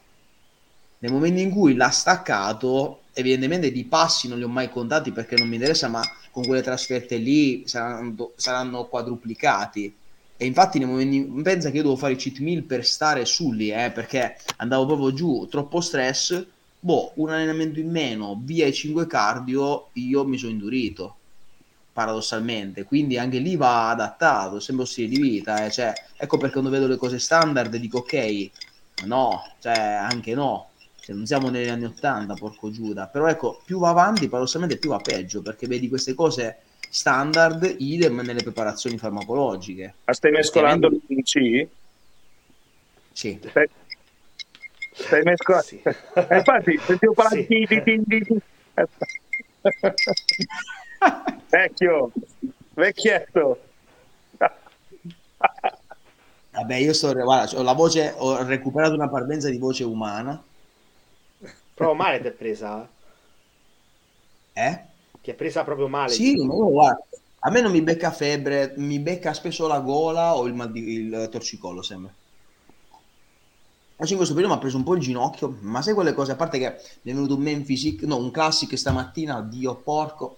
Eh, Ah, Giuse! Bip, bip. Eh, Scusate, porco Giuda, un classic, facciamo la routine, insegnami a posare in ginocchio, Dio lo maledica, porco Giuda. Ho detto, ma scusa, posiamo in piedi, è più facile, no, andiamo in ginocchio, oh, mezz'ora in ginocchio, il ginocchio, ragazzi, oggi, c'ho infatti il tutore, sai, quello degli handica- del- dei giocatori di pallacanestro, del gino- la ginocchiera, una tristezza. Allora, due minuti le hai dette tutte quelle che potevi dire. Tutto quello che non è Almeno, oh, politicamente taglia, taglia gli corretto. ultimi 30 secondi e siamo tranquilli. Madonna. Bah, ehm, quindi, eh, po, po, po, tu hai detto che gareggi primavera, giusto Sì. Giuseppe? Marco? L'intenzione è quella. Progetto? Ma vediamo, vediamo, vediamo. Ma mentalmente adesso sto molto più, più meglio, diciamo, anche se non si può dire, però rende l'idea. Più rilassato. E ho avuto, sincero- ho avuto sinceramente un periodo in cui non, non è che mi ispirasse tanto a ritornare ancora alle competizioni, sono sincero. Ho avuto il mio periodo, come si dice, non sabbatico, sì, comunque un periodo in cui avevo, sì, di overthinking, diciamo, no? Pensavo troppo. E, e magari tante volte uno si fa anche mille paranoie in più e l'ho sperimentato, sono sincero, e, e in quel momento lì ho detto, bah, non so se è ancora la mia via. Poi comunque mi sto dedicando tanto ai ragazzi, mi sto dedicando tanto al lavoro, quindi lo sai anche tu che se fai una cosa la fai bene oppure... E quindi voglio un attimino stabilizzarmi bene su quello che è la- la- il mio lavoro, la mia professione, ma sia da personal piuttosto che da coach, eccetera, sia per agonisti che non agonisti. E, e quindi avevo un attimino accantonato l'idea, sono sincero, ma poi, ah, cioè, detta proprio sinceramente, anche proprio per una questione proprio di salute. Eh, come ne avevo parlato anche con Ludo, eh, era proprio una questione di, ok, quanto sono pronto a spingermi per arrivare ad ottenere veramente un risultato che può essere quei controcazzi degno di nota, perché se devo andare con la mia mentalità di ora, che quindi sempre quella del salvaguardare il più possibile la salute, eccetera, eccetera, posso arrivarci davvero? Cioè, ci posso arrivare davvero o sono veramente costretto a spingermi oltre ciò che voglio per raggiungere quello che serve? Non quello che voglio, ma quello che serve. Allora ho sperimentato un pochino, ho sperimentato tra virgolette, a eh, fare il minimo possibile, il minimo indispensabile. Ok? Ho detto proviamo, proviamo. Avrei sempre comunque esami ematochimici alla mano, sempre tutti gli esami della pressione, piuttosto che appunto battito cardiaco, eccetera. E ho visto che paradossalmente facendo un approccio più blando, prima di tutto ho sempre avuto paradossalmente più fame. Quindi, nonostante le calorie più alte, lo stomaco rispondeva sempre molto meglio eh, e sono salito a un peso che non avevo mai raggiunto, magari quando con la preparazione avevo spinto qual- qualcosina di più. Non sono mai stato uno che ha esagerato, sono sincero, non lo dico per ipocrisia o cazzate, per fare il falso. Lo sapete che non ho peli sulla lingua Sì, sì, sì. ma eh, comunque quando appunto cer- ero andato oltre un- una certa soglia eh, mi accorgevo che arrivavo e cazzo facevo quattro pasti al giorno il quinto e il sesto era per me un incubo cioè non, non riuscivo più a mangiare sentivo proprio lo stomaco rallentato il fisico rallentato ho provato appunto a tenere una preparazione molto più bassa e blanda quindi senza nulla di aggressivo è andato molto meglio, cioè ho raggiunto un peso corporeo che per me raggiungere la tripla cifra era tra virgolette un traguardo perché non, non l'avevo mai raggiunta. Ho raggiunto il 100,1 eh, senza telefono in mano, quindi 100,1 precisi, dopo aver fatto la cacca, la pipì e tutto, quindi ok. Originale, vero? Or- originale, era originale e appunto eh, facendo meno delle altre volte e roba più leggera, detto proprio spiattellato. E allora ho detto, boh, si vede che mangiavo di più, mi sono comunque intestardito tantissimo sull'allenamento a spingere ancora di più, come se avessi una vocina esterna che mi dicesse tutte le cazze di serie, non è abbastanza, spingi di più, spingi di più, spingi di più. E mi sono reso conto che l'allenamento l'ho proprio affrontato in un modo non mi sono mai allenato, mh, come si dice, piano per carità o risparmiandomi. Ma mi sono reso conto che potevo dare qualcosina di più ancora con quella vocina esterna che poi ero sempre io ovviamente nella mia testa che mi dicevo vai spingi ancora non è abbastanza vai vai vai. E quindi per quello che ho fatto un volume allenante e un'intensità altissima proprio perché c'era il mio stesso personal, il mio stesso coach che poi alla fine ero io che mi parlavo nelle orecchie che mi spingevo oltre spingendo di più in palestra, mangiando di più perché riuscivo appunto per lo stomaco a mangiare più pasti e più cibo, ho raggiunto un peso che prima non avevo mai raggiunto. Quindi ho detto, forse il metodo che ho in testa io, quindi salvaguardare tutto, eccetera, eh, mi può portare veramente a fare qualche risultato? Probabilmente sì. E quindi sono ritornato un attimino sui miei passi e dire, vediamo, con quello che voglio fare io, come appunto suggerito anche da Ludovico, perché qua lo dico perché avevo parlato anche con lui e lui mi ha, mi ha consigliato tu fai come pensi che sia meglio per te. Se quello che pensi che sia meglio per te ti porta ad avere grandi risultati, hai vinto. Se quello che invece logicamente pensi che sia giusto per te ti rendi conto che è troppo poco, basta. Tanto non è che vivo di gare, cioè fondamentalmente vivo d'altro. Eh, quindi le gare in sé sono solo esclusivamente una spesa che, sì, per carità, essendo noi professionisti, se vinci, ok, porti a casa un montepremi, ma paragonato a quello che può essere comunque un guadagno di un lavoro vero, non è un cazzo, sinceramente. A meno che uno sicuramente vada a vincere l'Olimpia. Cosa? Ho detto, oppure a quello, eh, paragonato a quello che spendi, quei 1000-2000 dollari non sono un cazzo. Bravissimo. E dopo dipende quante gare fai, perché se fai come l'Ashley Kattelwasser, che comunque vuole raggiungere il suo record di vittorie nelle gare professionistiche e ne fa una ogni due o tre settimane, ti porta a casa 5.000 dollari, 6.000 dollari, 10.000 dollari, allora ti dico anch'io, ok, ma io visto che non sono l'Ashley Kattelwasser di turno nelle, nella mia categoria, capisci che sono di sicuro molto di più quando si gareggia i soldi che comunque escono di quelli che entrano la maggior parte delle volte. Quindi dico, se non ne varrà la pena, se appunto, non che non ne varrà la pena, però se non sarà abbastanza, fanculo, eh, lascerò il mondo delle gare, cioè non vivo per quello. No, quindi... ma, Marco, ma poi sai cosa? L'approccio tu secondo me è ottimo perché anche prima hai detto una cosa importante, cioè, ok, mh, mm, sono disposto a spingermi fino a un certo limite necessario a... Sì, ma abbiamo visto che ormai i risultati delle gare non è che dici tu arrivi fotonico e ti piazzi, perché Zagarella la miglior forma della sua vita ha fatto ultimo in Romania, ultimo, che non si ultimo capisce. Che... Capito? Cioè, è miglior forma della sua vita, io ti giuro, sono rimasto di merda. Però anche lì dici, ok, quindi capisci che non è che far tanto e andare oltre ti garantisce una performance. Uno dice, ok. Guarda anche solo, guarda anche solo nei main physique eh, sì. Alessandro Cavagnola adesso è andato all'Olimpia. Io, Alessandro, a me è sempre piaciuto tantissimo come atleta. Sì, perché non secondo me è molto bello. Però esatto, non, non è mai piaciuto alla giuria, ok? E non esatto. è piaciuto perché fondamentalmente, a parte una volta che era andato lui e Alex Segati in Thailandia, avevano fatto terzo e quarto, ma in tante altre gare non l'hanno mai, mai tenuto in considerazione. Poi, secondo me, comunque magari poteva arrivare anche meglio, magari stavolta è arrivato meglio. Non lo so, sì. non voglio giudicare, non voglio fare quello che è. Però comunque ha trovato una giudice che è la Fitness Pro Becky eh, su, su, Instagram si chiama sì. così, la Becky comunque che ha mh, una sua visione delle categorie estetiche appunto un po' tutta sua nel senso è una ragazza quindi essendo una donna ha anche magari un gusto estetico che va oltre a quello che può essere solo il mero fisico e basta gli tagli ecco. la testa al ben fisico Alessandro comunque è un bellissimo ragazzo, è alto, bello, bello. È, bello, è bello, cioè tu se lo vedi dici è bello, appunto, oggettivamente, a me piace la figa, siamo chiari, però se vedi comunque un ragazzo così dici è bello, un bel ragazzo, è poco sì. da dire.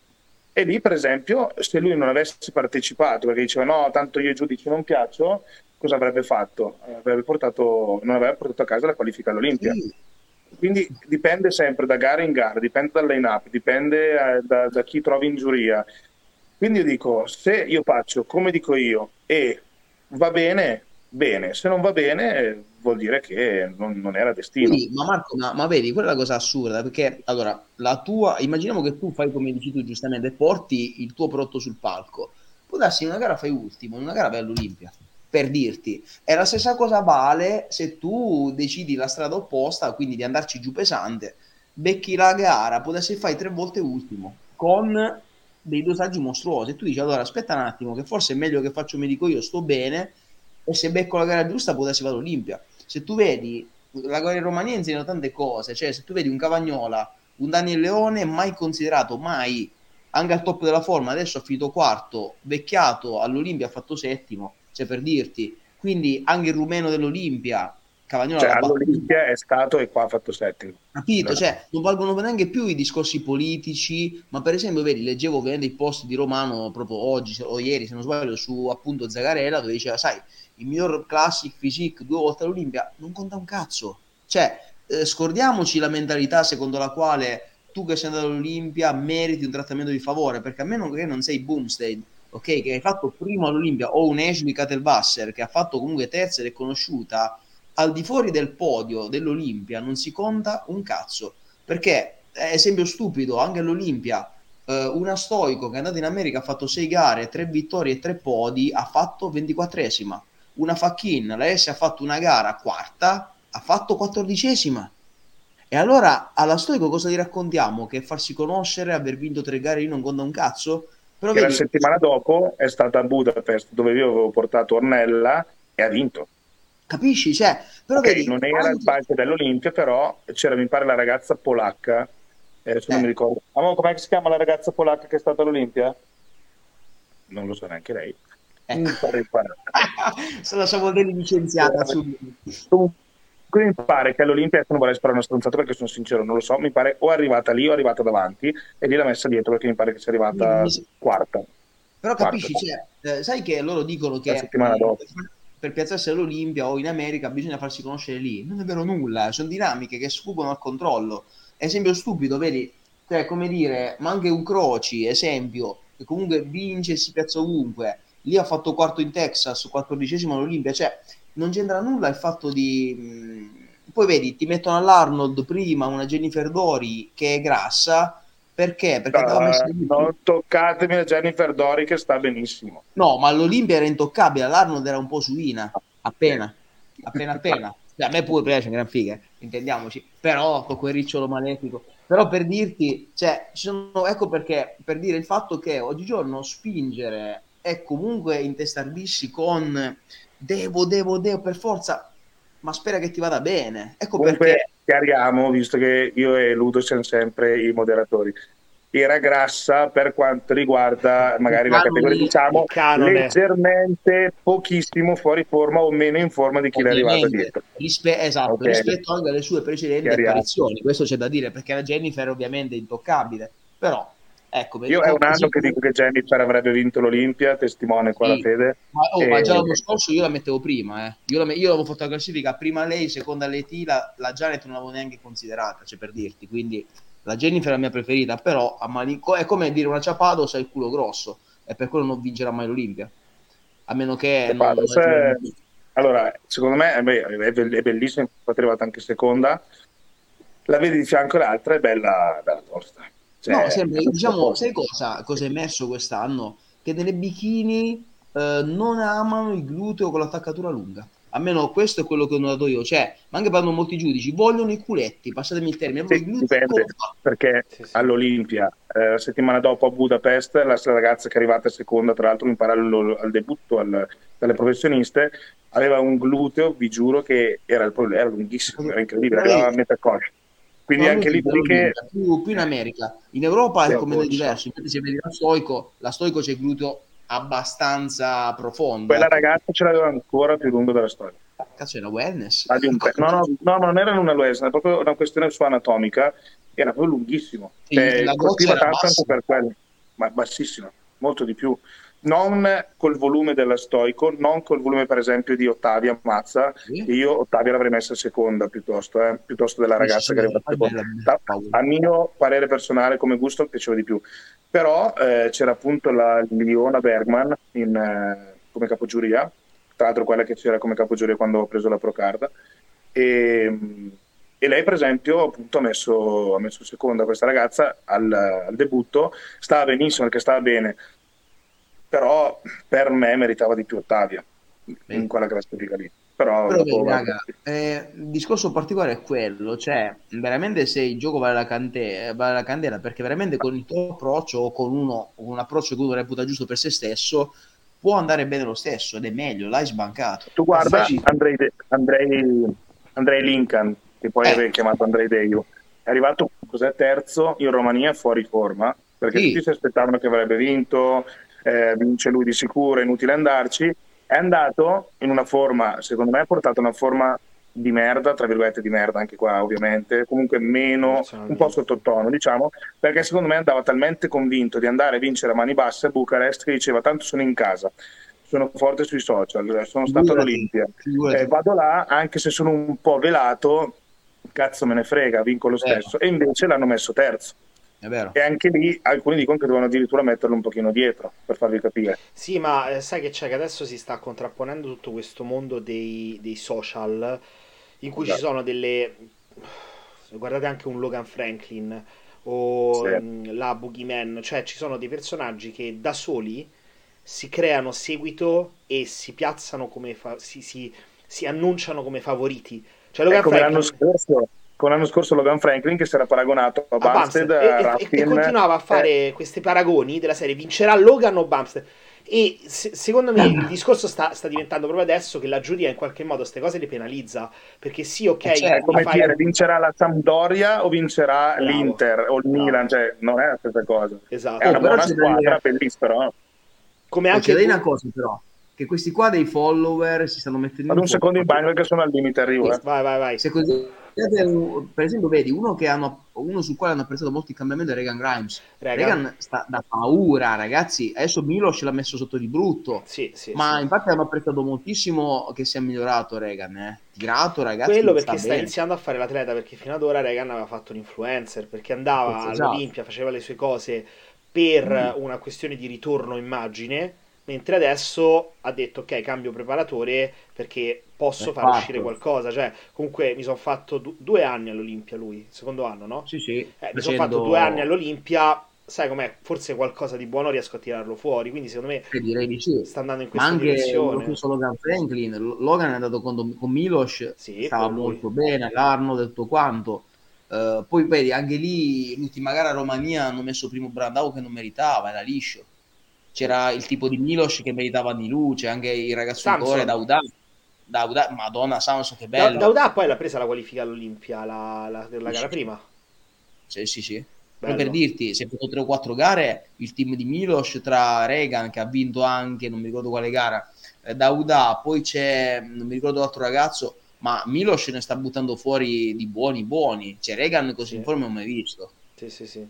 Ora è iniziato pure Coso... Uh uh, The Giant, Jamie Joel con Milos. Sì, sì, ho visto. Che poi quello Jamie buttava merda su Milos, ne parlava malissimo prima, anche in un podcast no, su Tour è... ne parla male. Poi adesso è tornato, eh no, perché con me ha sempre funzionato l'alto volume, cioè proprio io queste cose le odio. Uh... Oh, raga, guarda, per quanto riguarda questa cosa qua, ogni mondo è paese, cioè sì, sì, io sì. sto vedendo questo, più parlo con gente dall'altra parte e più vedo che in America non è che è un mondo fantastico, è l'Italia moltiplicata, amplificata per 20.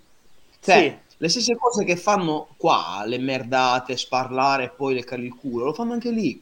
Le lo fanno in maniera fanno... un po' più polite, diciamo, in Italia è un po' sì, più... ma, ma esempio, eh, in Italia, eh, come si suol dire, va di moda questa cosa, eh, che il preparatore di turno, passatemi la volgarità, si tromba la tipa e puntualmente le sue bikini le manda a far posare dalla tipa. In America queste cose succedono perché il top coach di turno si tromba una tipa e le sue le manda da quella tipa, anche se questa qui è incompetente. E vi posso garantire che è una logica che c'è in Italia e c'è in America. Solo che in America, sai, uno dice, ma sì, la tipa sarà brava. No, non è brava. Così come appunto mh, queste cose qui, appunto, ogni riferimento è, pu- è, puramente casuale, eh? sì, sì, per parlare. Cioè, puramente casuale. Anche perché Giuseppe oh. non è minimamente coinvolto nella materia post, no, no. totalmente esterno. Dico, però per dirvi, cioè, le logiche in Italia, come sai, molti coach che si sputtanano, poi vanno nello stesso team, nello stesso sponsor e si amano alla follia, cioè tutto cancellato, in America è uguale, è uguale. Vabbè, ma gli americani sono così. Gli americani ma abbiamo così, fatti ragazzi, anche noi a metà, eh. siamo andati nel dopoguerra, sono tutti così. Sì, ma raga, Gai Cisternino, ma... Evans Entopani, questi sono tutti italiani, ragazzi, il sangue è quello. Sì, eh, vedi, cioè, non, ecco, prendiamoci i meriti, giustamente. Cioè, il fatto, sai, che i coach stagnano molte preparazioni a, a tot ragazzi, lo fanno in Italia, ma lo fanno anche in America. Anzi, in America è peggio perché non ti cagano proprio. Allora, questa, questa, è una cosa, questa, è una cosa, che la gente deve capire. I top coach di media, nel momento in cui hanno 300 atleti, cagano poco gli atleti per due motivi. Uno, Bravo. se non sei nessuno Raga, non puoi pretendere, cioè, se tu non sei nessuno è, brutto da dire, e stai alla tua prima gara e vai a pagare Matt Jansen, non puoi pretendere che Matt Jansen perda tempo con te. Cioè, è brutto da dire, eh, però purtroppo è così. Si fa pagare sì, si fa pagare come se lo facesse, sì, però non perderà tempo con te. Quindi è già tanto se è lui a cliccare invia sui programmi copiati e incollati, non la segretaria. Bravo. Quindi questo è un discorso. Eh, ho preso Matty Hansen come nome a caso, ovviamente, poi magari nello specifico lui segue tutti nel dettaglio. Seconda ragione, i top coach sono abituati a lavorare con atleti fondamentalmente avanzati e indipendenti. Cioè, un top coach, cioè un atleta di quel livello, non si mette a rompere le palle al top coach se compra la farina d'avena di un tipo piuttosto che un'altra, o come spostare i pasti. Oddio, no. oggi mi alleno un'ora più tardi, come faccio a spostare i pasti? Che combino? Faccio questo, faccio quest'altro. Cioè, no, è della serie, ti mando un programma è, è, già, cioè, molto spesso sull'allenamento sono proprio sì. superficiali, tutto, tu ti organizzi, cioè sei un atleta, sai farle queste cose. Il coach, ha, almeno poi dipende dalla filosofia del preparatore, però a certi livelli il coach è più un consulente, più un occhio esterno sì, che sta là, che ti monitora. In off season è molto più tranquillo, in season è molto più preciso, però esatto. una, un atleta ha l'esperienza di capire anche determinati segnali. Quindi il coach a un certo punto deve anche lasciare che l'atleta sia lui a identificare questi segnali, a decidere, tra virgolette, come muoversi. Cioè, un atleta che ha 20 gare all'attivo, 30 gare all'attivo, se ti dice guarda, devo iniziare a ricaricare adesso, il coach lo fa ricaricare adesso perché lo sa lui come salire sul palco. Il coach intelligente. Il coach intelligente. Eh, eh, appunto, ecco, quello intelligente. non intelligente dice fai quello che dico io e poi nega se poi la gara va male che il fisico... Bisogna vedere perché... Adesso questo Bisogna vedere anche perché tante volte anche l'atleta avanzato, comunque che gareggia da tanto tempo, dipende sempre anche lì se è una sua paranoia o una sua intuizione.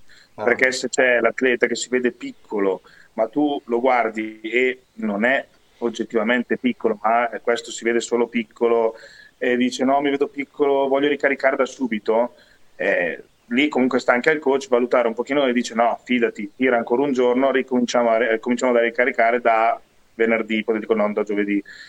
Perché tante volte l'atleta, comunque sai, siamo tutti suscettibili in pregare, no? Ci vediamo tutti sempre piccoli, sempre magari velati, vogliamo essere più, più, più tirati, però vogliamo essere più grossi, eccetera. Quindi l'occhio esterno serve. Però se comunque tu hai davanti un atleta che ha un attimino di intelligenza e quindi anche un po' di obiettività e ti dice no guarda che io so che se sto più basso di carbo mi tiro meglio o se sto in ricarica più alto se mangio pulito sporco eccetera. È meglio allora lì logicamente è un confronto. Poi eh, la verità la dia al palco per carità. Però anche lì bisogna sempre vedere chi hai davanti eh, perché sì, sappiamo sì. tutti che com'è un atleta obiettivo oppure uno che ovviamente è una para come hai detto tu infatti che tanti comunque magari vanno in paranoia, pensano di dover ricaricare, poi invece arrivano e non dovevano ricaricare. Eh, Ludo, quello, questo fatto qua della ricarica a tutti i costi lo conosciamo bene, porco dio. Ragazzi. Sì, io, io sono stato assolutamente oggettivo, imparziale, ho detto la mia, ininfluente, io, io sono stato, allora, devo far, io te lo dico, devo fare così, poi decidi te, io ti seguo, non me ne frega niente, cioè se mi porti di merda sul parco mi porti di merda e sono andato su, di merda sul palco perché obiettivamente ho avuto un'intuizione giusta, gli avevo detto io sono così e insomma è stato quel che è stato.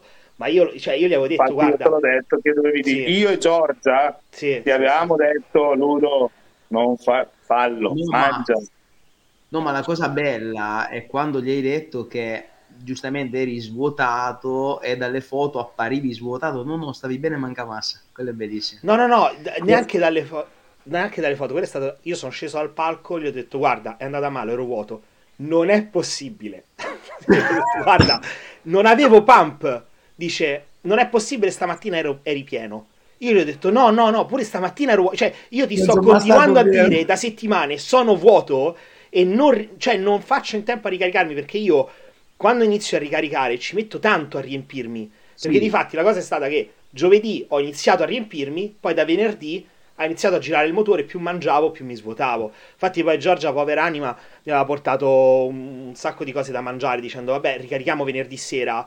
E io ho detto guarda amore, ormai è, ta- cioè, è tardi, vuoto, cioè posso mangiare quello che ti pare, faccio più casino gastrointestinale che altro.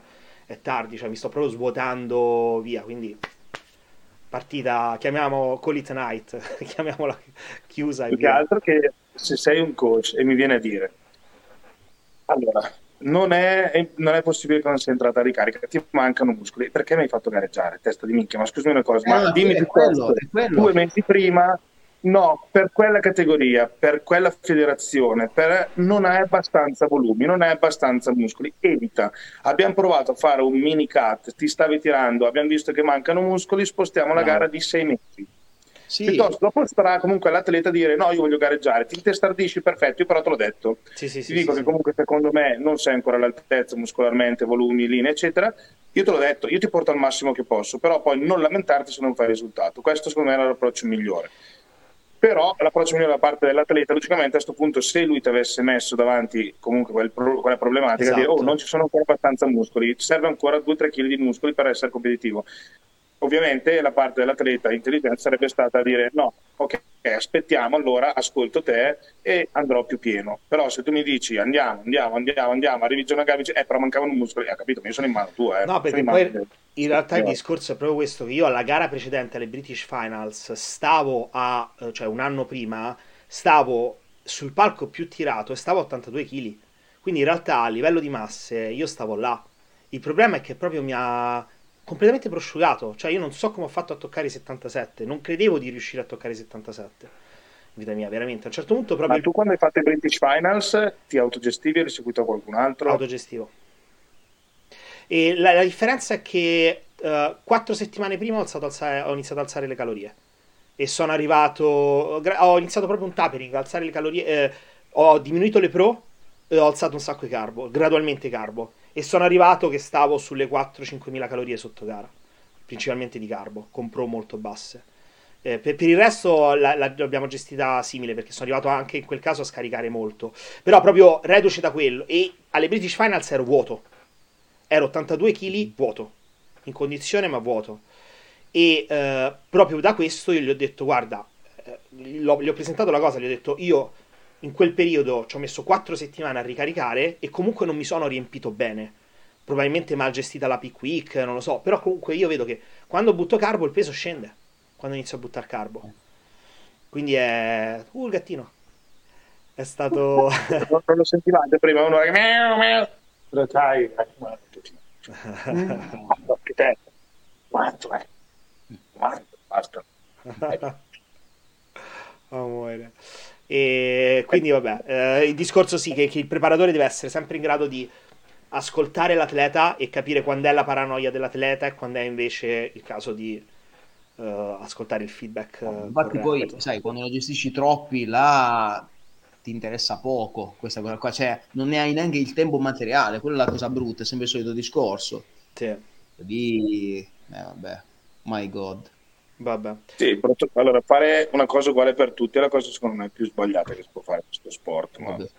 È, come, ma, ma è uguale anche per il calcio, se tu alleni il portiere come alleni l'attaccante, non hai capito un cazzo. Nel nuoto, io seguo una ragazza sotto gli allenamenti di nuoto, anche lì non puoi fare allenare una che fa 50 metri stile libero come quello che si fa 1500, cioè sarebbe una, una stronzata, ma nel bodybuilding ok facciamo tutti lo stesso sport, è vero, però gestire tutti uguali perché la ricarica va, part- va fatta partire due giorni prima, va sì. fatta fare in questo modo, con questo mh, drenante, piuttosto che tutto uguale per tutti, e poi vedi la gente che logicamente per quel protocollo, per quel programma, per quel metodo, diciamo così, risponde bene e arrivano spaziali e invece magari alcuni che rispondono male andrebbero magari gestiti diversamente e arrivano di merda. Certo. O comunque no, arrivano sotto le loro potenzialità, però standardizzare tutto è una, è una in off season come in, in, ancora di più in pre-gara, se tu vai a standardizzare non, non arrivi da nessuna parte. No, ma il problema è meno che c'è il fenomeno che, di, che, ti va di culo e con quel metodo tu arrivi e, e dai tutto te stesso, oh, però per, va di culo. Se invece va tutto soggettivizzato, personalizzato, eccetera, allora lì si hanno molte più probabilità di far bene. No, sai, purtroppo la tendenza qual è? Che almeno dei top coach così, eh, ovviamente di guadagnare, cioè, c'è troppa voglia di accumulare denari in cascina è ovvio che eh, cosa gli dici? Arrivano tot mila euro, gli dici no? Eh sì, devi dire di no piuttosto, perché eh, là bisogna sapersi frenare, perché nel momento in cui per buttare dentro più soldi possibili, poi non, li fai, cioè non riesci a starci, non ti ricordi neanche il nome dell'atleta, è grave, poi lì è un problema. Beh, lì è questione di marketing, nel senso che sì se tu ti prefissi di raggiungere un certo numero di atleti, ok, sai quanti ne puoi gestire? 30, ok, arrivi a 30 e per arrivare a 30 comunque magari fai un prezzo che ti permette di gestirli bene e guadagnare bene. Quando hai più richiesta, piuttosto alza il prezzo.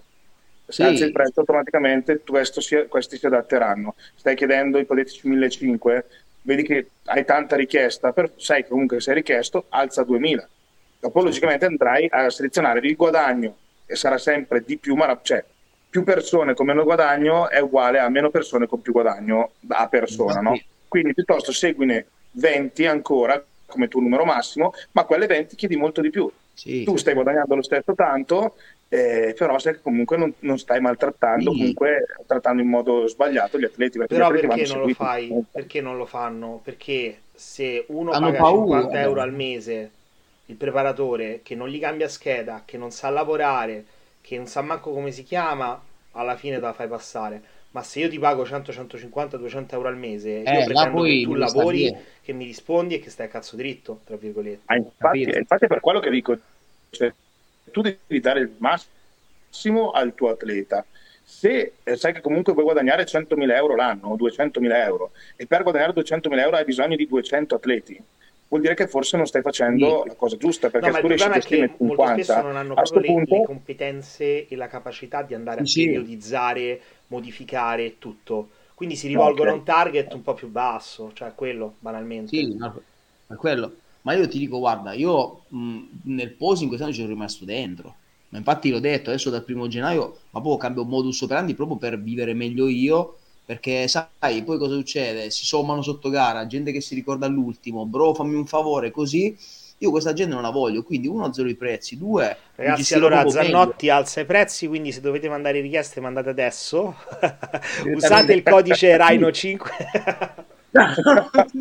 Rhino 20. Dico, però per dirti, quindi sai, poi sta lì al coach, secondo me, ma anche nel coach della preparazione, mh, educare la gente. Cioè, io per esempio adesso Mm, non me ne fregherà nulla fare lezioni singole, per esempio, fine a se stesso. Cioè, se uno deve venire da me, come minimo voglio tre lezioni. Ma perché? Perché i coach, la prima cosa che fanno, tranne ovviamente Marco o altri coach seri, eh, come può essere tu, Ludo o altri, eh, si analizza la situazione a freddo, la maggior parte dei coach, soprattutto top coach, danno sempre la colpa al posing. Io non ho mai sentito un top coach aver detto, uh, in effetti all'atleta e in effetti non era la gara giusta e in effetti facevi cagare, in effetti potevo portarti meglio.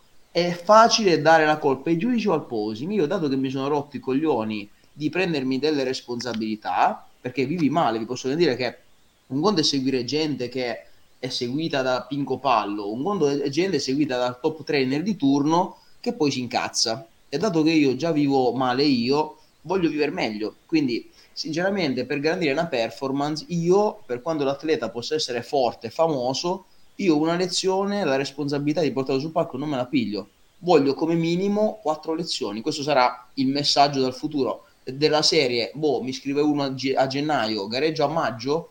Ok queste sono le quattro lezioni. In mezzo i check tu sei puntuale ai check alle lezioni se no io cancello il esatto, esatto punto. E non me ne frega niente che il, il posing coach conta meno del coach. Cioè, dato che però poi io mi becco le grane, io le grane voglio portarti un fisico sul palco come si deve. Guarda, ti dico, io quando eh, su questo concordo appieno, io ti dico, quando facevamo i personal con Giorgia a un certo punto abbiamo come unica soluzione dovuto scegliere un giorno e mettere i ragazzi tutti attaccati perché puntualmente la gente arrivava con 10, 20, 30 minuti di ritardo e logicamente si allungava dopo. Invece li mettevo tutti attaccati, arrivi 40 minuti dopo, c'hai 20 minuti, c'ho l'altro ragazzo che sta qua.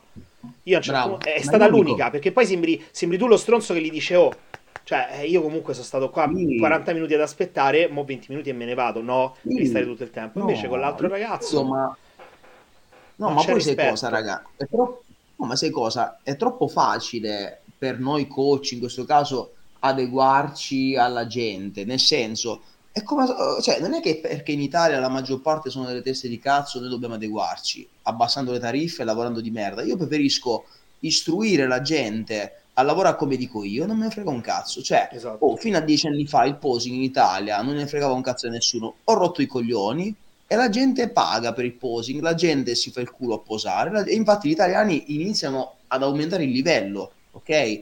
Quest'anno mi intestardirò a fare i percorsi di posing, cioè a far affermare il posing coach non come uno che ti dice bravo, sei figa a una settimana alla gara, no, no, iniziamo dall'off season, lavoriamo pesante, simuliamo la gara e ti tengo monitorato e seguo solo te, non quelli che si ricordano alla fine. Certo. Iniziamo a far così, anche perché vedi, mh, mm, ti dico, mi hanno proposto proprio in questi giorni di non, di non lavorare più con gli italiani mi hanno detto, testuali parole giù, cosa te ne frega, gli italiani tanto pagano poco e sono indisciplinati. No, dato che io non devo trasferirmi in America perché mi piace l'Italia, preferisco cambiare l'Italia per come sono fatto io, perché gli italiani se li istruisci bene, questo vale nel posing, ma nelle preparazioni, eh, gli spieghi che non devono spingere troppo a, o salvaguarda la salute, co- si abituano, non sono tutte teste di cazzo. Ovvio che se uno dà, da per battaglia persa a fermarsi in Italia, a questo punto lì cambi paese. Certo. Io preferisco, tra virgolette, eh, impuntarmi per migliorare la mia vita in Italia che certo. far finta adeguarmi agli italiani teste di cazzo, per come la vedo io. Eh. Questo penso che anche per il coach valga doppiamente, sì. sia per il discorso di tutela della salute, quindi controllare e... Lì è selezione naturale. È selezione eh? naturale. Lì è selezione naturale, nel senso se tu Ovvio. vuoi, certo. io lavoro così, se non vuoi. Bravo. Cioè io ti chiedo esami ematochimici, ti chiedo questo questo, quello, quell'altro, non vuoi farlo perché Vai costa, eh, è, lo sport, è lo sport fai un altro, se... Ragazzi miei, 250 euro di analisi, 250 euro di eh, visita cardiologica, 200 euro di eh, ecoaddome. Bisogna eh, metterli in conto. Eh, la macchina quando tu la prendi le fai la, la, il bollo, l'assicurazione, perché comunque servono, sì. Fai il tagliando per vedere se manca l'olio, eh, ovvio che lo fai perché sennò se rimani a piedi con la macchina non ti lamenti. Certo cioè, puoi rimanere a piedi con la macchina anche se fai il tagliando e tutto, figurati se non lo fai. Quindi è quello che dico anch'io, noi è come se fossimo delle macchine e non lo siamo, quindi bisogna andarci ancora più piano, però se fai tutti i controlli del caso, se fai tutto, eh, allora molto probabilmente andrà, andrà, meglio. Poi la sfiga può capitare, tocchi, tocca ferro, però stessa cosa anche nelle preparate. Ecco, però almeno uno dice io lavoro così perché comunque lavoro più in sicurezza. Non vuoi? Ciao.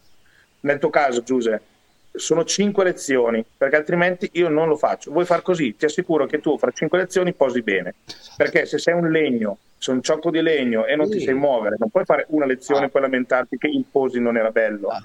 Che cazzo vuol dire? È come se uno non sa guidare con la macchina, fai una lezione di scuola guida e poi ti mettono sulla strada, fai gli incidenti. Stessa cioè, cosa, sai? Perché anche lì poi, sai, molti coach non si rendono conto di una cosa, loro, molti coach credono che per il semplice fatto che un atleta abbia un grandissimo fisico debba posare bene. Non ho capito nulla perché la maggior parte di quelli molto buoni a posare, più sono grossi, più sono negati. Poi ci metti di mezzo al fatto che più sono grossi, più hanno contratture, più sono veramente rigidi. Ma stai lavorando sono... con l'atleta di Cree, il Dancoli, Big, Big sì, Black. Lui è, è, difficilissimo. Cioè, ragazzi, uno dice: Io ti posso garantire che poi sai cosa, anche lì avere a che fare con atleti internazionali è un'altra mentalità, cioè in Italia almeno vedo insegnare posing in un modo, perché l'italiano medio ragiona in quel modo lì. Um, I ragazzi dell'est sono molto più smart. Americ- ho lavorato con un ucraino, una polacca e eh, lui e anche Emily, Emily Walker, anche tutti e due ragazzi di cuore inglesi. E sono molto più, come, non so come dire, veramente più svegli gli inglesi, cioè non, non, non devi fare un, un, insegnamento passionale per fargli capire, sai, il concetto, no, però devi arrivare subito, tac, met, fai così, fai così. Ecco perché mi allaccio come diceva Ludo, cioè anche l'atleta anglosassone nella preparazione è più atleta, cioè deve fare. Ok, non devi tra- eh, fa- fargli capire l'importanza della dieta, no, no, lui la fa, punto. Deve allenarsi, punto. Eh, e anche nel posing non esiste dire guarda, devi trasmettere. No, no, no, metti la gamba così e zitto. Cioè loro vanno su quella gamba, capito? È- sono molto più... Ecco anche Jeffrey, questo ragazzo che prepara Cristiano, ragazzo di colore inglese, fisicamente è mostruoso, l'ho visto, è diventato professionista a Malpensa quando vinto Esatto. Cup, che è anche Negato a posare, negato. Mamma mia, oh, tu lo vedevi nel backstage, dicevi, ma è un professionista che è venuto sei ore prima nel, nel backstage degli amateur per prendere posto, so. Ti giuro, è stato seduto, seduto con la maglietta tutto il tempo, tutto il tempo. E tu lo notavi lo stesso, a parte che è un metro e novanta Sì, di- c'ha le braccia mostruose, lunghe, grosse. cioè, si è spogliato, ha fatto, non, cioè, se- non sto scherzando, si è spogliato e è salito sul palco, non ha fatto un cazzo, pump, niente, niente, è salito sul palco, però sul palco tu lo vedevi, era nettamente superiore a tutti, nettamente. Cioè, Non più si muoveva, peggio era. Però, oh, esatto, come posing, infatti dicevo, cazzo, questo proprio di posing non ne sa niente. Se Sì. migliora, se, se fosse in mano di Giuseppe e migliorasse il posing, questo è da Olimpia. E infatti Sì. adesso che sta migliorando a posare, sta facendo Sì. comunque tutti i bei risultati. Però vedi, lì non è facile, non è comunque facile. Anche lì, sai, eh, raga, io guarda, una cosa che mh, cioè, mh, è particolare, cioè veramente i coach non capiscono questa cosa, che il legame tra avere un bel fisico e posare bene è un abisso. Non è, non è assolutamente... Idem le bikini. Io ho visto ah, delle bikini che sono venute da me proprio settimana scorsa, mostruose, della Pro League, che non si erano mai piazzate. Perché posavano in un modo assurdo. Quando la parola d'ordine è stata muoviti il meno possibile, perché sei talmente forte che paradossalmente è meglio che stai fermo. Cioè, ti giuro. Però questa cosa qua i coach l'hanno per scontata. Ecco perché, ma anche un CRI. Ma pensa che Jeffrey, non Romania, l'altra, dove si è pensato meglio, eh, abbiamo fatto una lezione la settimana prima. Cioè, perché, vabbè, ok, Cristiano è un mio amico, ci lavoro da anni, perché altrimenti prendere il rischio di un, di un, di un atleta per quanto forte, così in vista, così, io non me lo sarei preso, per dirti, in inglese, parlare così, c'è Certo. tutto Skype, poi sai, e quindi sai, anche lì non è facile. Eh, infatti cambierò proprio drasticamente il modo di Mi lavorare. viene da ridere perché il buono, bravo, lo dici in inglese? Good, Ecco. good job. No, Sì, no, poi sai cosa? Mi Eccola, eccola, ecco. Eccola. eccola, Sì. presa, andata. No, infatti, dai cazzo. No, ma poi sai, c'è una cosa che, sì, ma c'è da dire una cosa che il posing, se ci pensate, vabbè, io ho il mio gergo, veramente il gergo per le bikini, che ormai mi sono tradotto tutto qua, ma sempre le stesse cose. Poi per come ragionano loro, paradossalmente, parlare in inglese nel posing, per come sono schematici e robotici loro, è molto facile. Se tu continui a dire front, back pose, cioè, eh, sai, cioè, è veramente molto facile, più che parlare in allenamento, eh, quindi, Sì. oppure per, quindi da quel punto di vista non c'è problema. Però c'è gente veramente tipo un Jeffrey è molto rigido. Voi non avete idea. Cioè, non puoi fargli fare una... Devi solo beccare da fermo le pose. Front, back, girati e basta. E no, devo muovere. No, no, no, stai fermo. Stai... Perché se un movimento fatto da uno grosso come lui, se fatto male, appare orrendo, capito? Sì, Perché sì, è talmente sì, sì. grosso, della serie piuttosto non lo fare. Anche perché poi sai, oh, sono lezioni di Skype. Io infatti Cristiano ho detto, Cri, questi me li mandare una volta, fate il pulmino, mandameli perché verrebbero sicuramente conoscendoli, però dal vivo è un altro discorso, dal vivo ti trasforma, ecco, loro Skype è dura, eh. Cioè, per amor di Dio, sono dei gran fisici, quindi tramite Skype qualcosa siamo riusciti a fare, però ragazzi è dura, eh, se un atleta è molto rigido a distanza, perché io sono convinto che lui dal vivo all'Olimpia ci arriva, cioè faccio una lezione dal vivo, lo tengo lì in sala e, e lo trasformo, però Skype, poi cazzo, vabbè, le lezioni le fa dalla cucina di casa sua che a momenti ci entra lui e basta, cioè cucina che tipo le cucine inglesi, non come la tua Ludo, cioè sono solo divani, c'è sto maxi schermo, divani in pelle e poi c'è lui nel mezzo, sembra il lampadario, Jeffrey cazzo, togli qualche divano, no, entra solo lui nella stanza, anche lì poi le condizioni sono quelle che sono, ecco perché io dico sempre ragazzi quando vedete un risultato sul palco, fatevi due domande del perché quell'atleta ha portato di merda, perché n- non sapete i cazzi, come dico io. Quindi, cari ragazzi, è un mondo di merda. Questa è la solita conclusione. Ragazzi, io Ma direi io di... vorrei vedere, Ludo, che, che titolo dà a questa podcast, perché siamo partiti da Eh, questa, è, parte... questa infatti è tosta, ci stavo pensando prima, eh, ci devo ragionare perché off season, posing, gare, un po' tutto. O sì, o fino a metà però abbiamo tenuto, eh. Sì, sì, sì, sì, sì, poi Dai, spacciolato. prima no, però dai, caso. No, chiudiamo perché sennò mi diventa troppo lungo e non riesco a caricarlo poi su Spotify. E, mm, quindi No, niente, no. oh ragazzi, lo organizziamo presto, come sempre. Yes. Vi, vi Magari ringrazio. potremmo fare quello per cui ci eravamo prefissati. Cioè Esatto, prefissati. esatto, esatto. Bene parlare dell'off season. Quindi Dai, off season diamo un'anticipazione, magari. Sì, dai, Sì.